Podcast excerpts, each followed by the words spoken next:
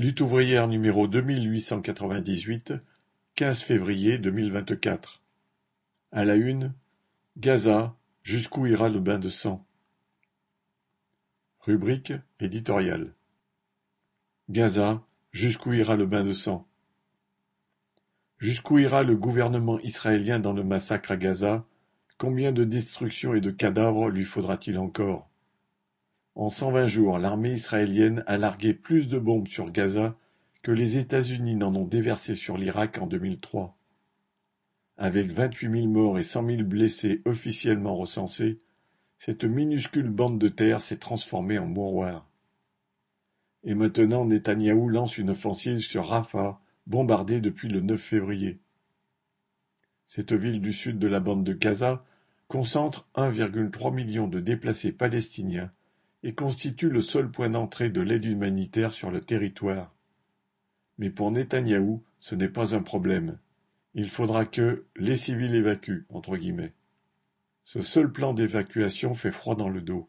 La population réfugiée de Rafah survit dans des tentes de fortune, avec des blessés et des malades, avec des enfants et des personnes âgées à bout de force. Leur vie ne tient qu'au fil qui les relie au point de ravitaillement en eau et en nourriture assuré par les ONG. Alors partir, comment?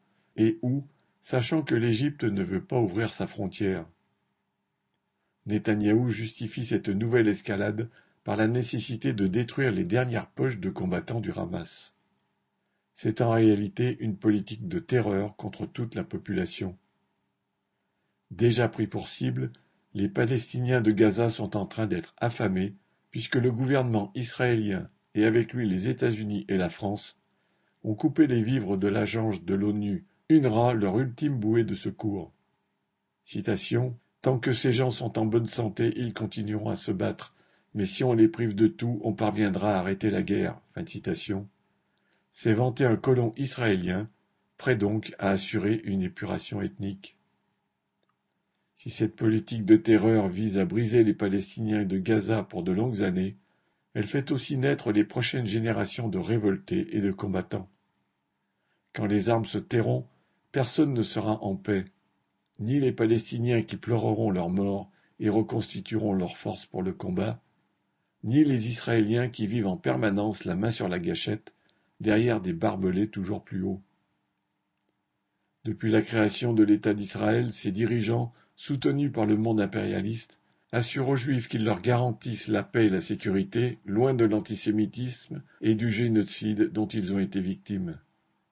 Les Arabes n'étaient pour rien dans les persécutions qui ont culminé en Allemagne nazie avec la complicité plus ou moins ouverte des autres grands pays impérialistes, mais c'est à leurs dépens que s'est faite la promesse de construire un havre pour les Juifs. La promesse était totalement illusoire car, comme le disait Marx, citation, un peuple qui en opprime un autre ne peut pas être libre. Et en soixante-quinze ans d'existence, Israël a été en guerre de façon quasiment ininterrompue. Tant que les massacres, la colonisation et les exactions contre les Palestiniens de Gaza et ceux de Cisjordanie et d'Israël même se poursuivront, la population juive israélienne n'aura ni paix ni sécurité. La tragédie qui se déroule à Gaza va déterminer l'avenir du Moyen-Orient pour des décennies. Et qui peut être sûr qu'elle n'embrasera pas la planète tout entière? Même les États-Unis, les premiers maîtres du monde, le craignent. Et pour cause. Leur politique de pillage et toutes les guerres qu'ils ont menées au Moyen-Orient y ont engendré l'instabilité générale et ils ne font pas grand-chose pour que Netanyahou et ses acolytes d'extrême droite ne mettent pas le feu à la région. Déjà la guerre de Gaza a ses répliques au sud Liban, où les camps de réfugiés palestiniens sont nombreux et où le Hezbollah, soutenu par l'Iran, est un État dans l'État.